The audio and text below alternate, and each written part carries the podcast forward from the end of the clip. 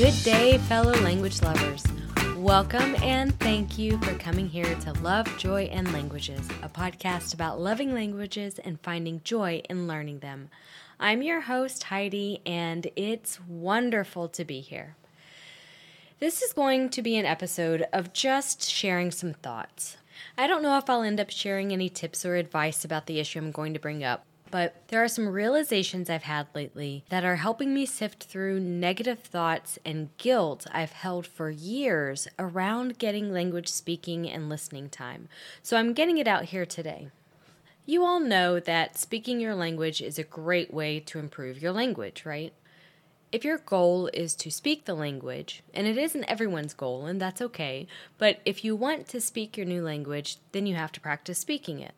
And the more we practice, the faster we can iron out mistakes and feel comfortable expressing ourselves and conversing in the language.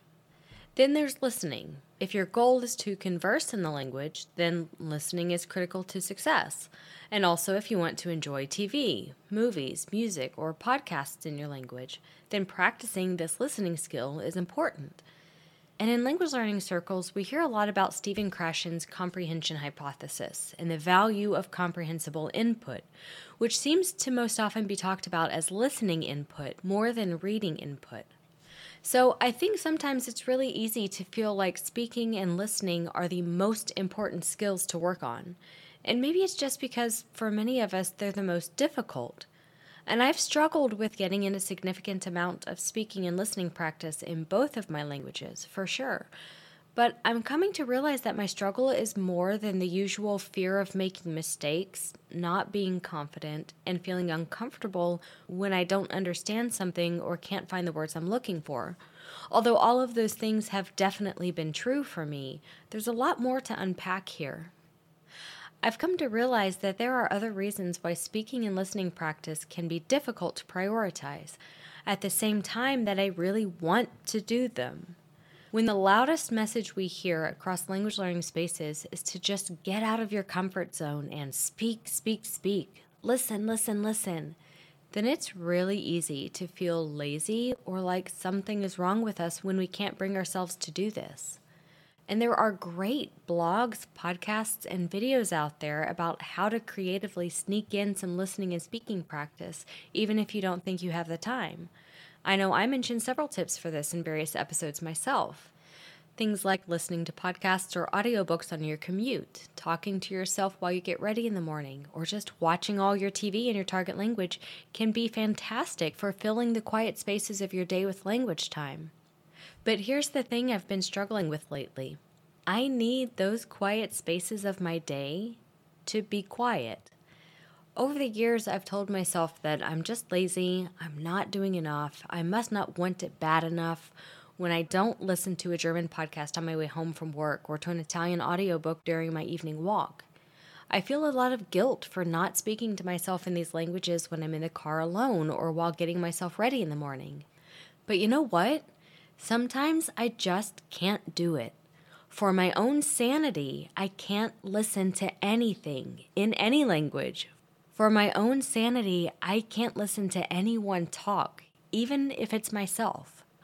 With two not yet teenage kids who often talk over each other and bicker and fight, and one of them who is very chatty, and having a husband who's very extroverted and also desires noise around him at all times, I've spent years being extremely overstimulated. And this goes for sight and touch as well. Since having kids, I've realized that I have to be very intentional with giving myself space to be alone in the dark silence, which is why I've become such a morning person, getting up before the sun and before the family. And adding to the noise by listening to something in my target language or talking to myself in the language as much as I love that language and love the sound of it, I just can't do it. Of course, I'm not saying that I never get speaking or listening time. I do. I love my 5 a.m. conversation lessons on Italki. Often on my morning commute, I'll listen to a podcast in Italian or German. Once a week or so, I'll send an audio message to a friend in Italy. Sometimes I turn to a German listening exercise on Speakly app when I'm cleaning up after dinner. Maybe about once a month, I watch a TV show or movie in Italian. And that's literally the only TV or movie time I get outside of weekly family movie night, which is always in our family language, English. So I do practice speaking my languages. I do listen to content in my languages. And yet, I still feel guilty during those quiet moments of my day when I don't fill them with language input. I still hold a belief somewhere that if I really want it bad enough, then I'll always do everything I can. And if I'm not always doing everything, then I'm lazy. I feel down about not having the energy for it. My negative voice tells me that being overstimulated isn't a real thing, it's just an excuse I'm telling myself to get out of it. But the few times I listen to that voice, Malfoy, I call it, when I do listen to the voice and put in my headphones to listen to a podcast in one of my languages, one of two things happens. One, I don't actually listen to it at all. My mind just goes somewhere else, and it's literally just background noise. Background language noise can be good, but at these times when Malfoy was trying to guilt me into actively soaking in all the language input I could get, Passive listening doesn't feel good enough. I don't walk away from this language time feeling like I did something, accomplished something, or being proud of understanding more. In these times, I'm mentally checked out, so the background noise just adds more noise to my already weary mind. The other thing that might happen when I give in to the negative voice that guilts me into filling every quiet moment of my day with language input is that I do listen, I engage, and I may even enjoy it. But when it's over and it's time to give my attention and energy back to my kids, I have less of myself to give. If I haven't respected my mind and body's need for calm and quiet, then my kids don't get the best of me. I'm completely energetically bankrupt, which means I'm testy, less patient, less present in my interactions with them. And that's not the parent I want to be. So I'm reminded of what Emily Richardson often says on the Language Confidence Project podcast You are a whole person. I am a whole person, and language learning isn't the whole piece. I absolutely must respect the part of me that doesn't want any more stimulation and just can't listen to something in my target language while I clean up after dinner. I must respect the part of me that needs silence on my drive home from work because if I don't process the million thoughts already in my head, then I won't have space to process the things my kids are excited to tell me when I get home. And I have to respect the part of me that doesn't have the energy to language. I'm not going to prepare myself any faster or any deeper by reaching into my negative energy stores. And that's really the message I want to put out here today. It's so common to feel guilt or shame when we aren't filling every moment of our days with language activities. But lately, instead of just letting those feelings guilt me into overexerting my brain and my nervous system, I've stopped to question the guilt and the shame. Why do I feel guilty? And what's my reality? I think when guilt creeps up, it's really useful to explore it instead of wallowing in it. I also know this is easier said than done, so I don't want to imply that it's effortless to do. It's work, it's inner work, and it can be very difficult if you can't stop to think about the feelings because you have a current task like getting your kids to bed that requires your attention, or if other things like anxiety or depression are present. But if possible, or when possible, question that guilt and give yourself permission to step back and look at your reality to consider your whole person. So I've been carrying a layer of guilt almost constantly for years now that I don't do enough listening or speaking in my languages. Even when I do those activities and enjoy them and feel energized by them, there's still a small amount of underlying guilt in the voice that says, See, that wasn't so hard. You even liked it. So why don't you do it more often? Huh? Huh? Huh? I absolutely have time to watch a 15 minute YouTube video in Italian and listen to a 20 minute German podcast and have a 30 minute conversation lesson almost every single day. I definitely have time to watch a TV show or movie in my languages once every two weeks or so, and for sure, I can listen to my languages on my near daily walk. I can talk to myself every morning. I can narrate what I'm doing before my kids get up. I can even talk to them in both of these languages. I'll extend it further to reading and writing too. I do have at least a few minutes to read in one or both languages daily.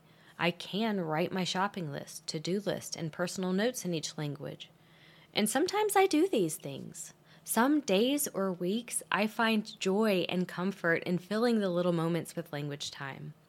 But other days and other weeks, I don't. And then I feel guilty. The voice starts to whisper that I just don't have it in me. I'm not the kind of person who does. I'm never going to reach the level I want because I'm slacking too much. But instead of giving in to the guilt and the negative thoughts, lately I've been trying to question them and allow myself to see and believe the bigger picture of me. Okay, you say I'm not the kind of person who can learn a language. That's obviously not true, so I can shove that one aside rather quickly. You say I'm slacking and don't have it in me.